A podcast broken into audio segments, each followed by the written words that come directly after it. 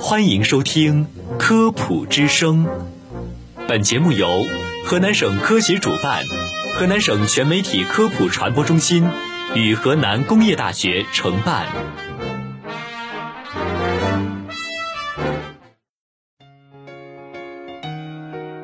民以食为天，食以安为先。食之本不仅在于美食之色、香、味，更在乎美食之新鲜、安全。就让食安天下带您一起探索食品安全的世界。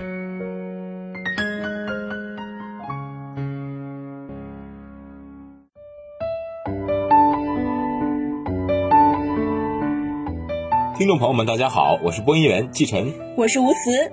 吃多了肚子胀，饭后嚼一嚼；吃油了不消化，饭后嚼一嚼。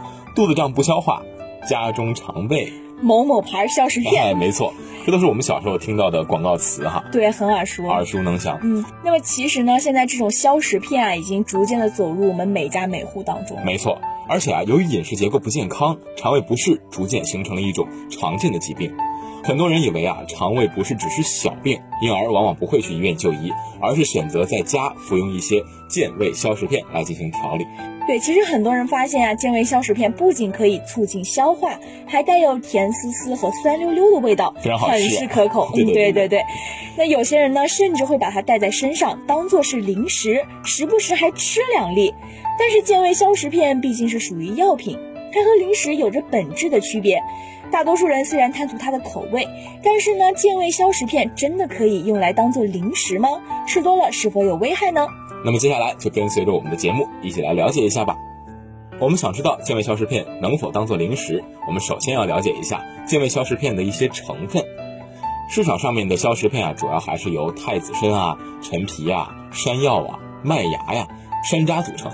这些药材呀，都有治疗消化不良、治疗食欲不振等症状的一些作用。对，没错。而且我觉得，尤其是这些药材当中，山楂是最重要的。没错，因为山楂中呢含有很多的有机酸、黄酮类化合物以及少量的果胶。同时呢，山楂因为味道又很酸，又可以增加胃酸分泌，增加酶的活性，起到助消化的目的。所以说，山楂应该是健胃消食片最主要的成分了。没错。但是除了山楂呀，其实健胃消食片的功能还是在几种药材的共同作用下形成的。嗯，健胃消食片啊，能够帮助患者化食消积、活血化瘀，促进蛋白质的分解消化，增加我们这个胃消化酶的分泌，对调节肠胃功能有一定的促进作用。很多人知道吃山楂会造成胃结石，甚至是加重胃溃疡，因此啊，才会误认为食用过多的健胃消食片会产生这种症状。但其实。生山楂中所含的这个单宁酸与胃酸结合，确实有可能形成我们的胃结石。但是健胃消食片所含的单宁酸并不足以形成胃结石啊，或者说是加重我们的胃溃疡。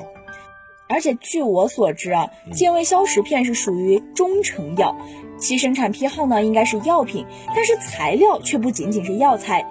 其中呢，就像我们上面所说的太子参、陈皮、山药、麦芽、山楂等成分，还可以视作为食材。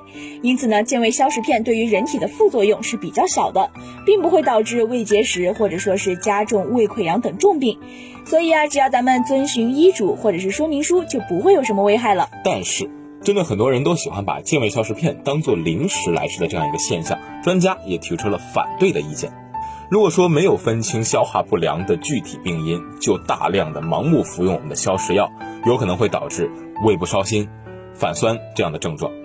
对于儿童和孕妇来说，需要格外注意这类药食同源的产品，比如说。消化不良的儿童如果服用太多的这样的消食片，容易产生内热。而山楂呢，对于妇女子宫会有这个收缩的作用。如果说孕妇大量食用我们的山楂成分的健胃消食片，就会刺激子宫收缩，甚至会导致流产。其实啊，总而言之，健胃消食片呢，的确是有一定的帮助消化作用。没错，但是最好不要过量的食用。虽然量食不会导致这些胃溃疡、胃结石的疾病，但是对身体啊总会有一些影响。咱们都说过满则亏，过满则亏嘛，对吧？所以啊，吃任何东西都应该适量的吃，不应该过多的去食用。其实对于我个人来言，我平时还是挺喜欢吃健胃消食片的，尤其是啊吃完火锅的时候，我喜欢来一片，因为比较好消化嘛。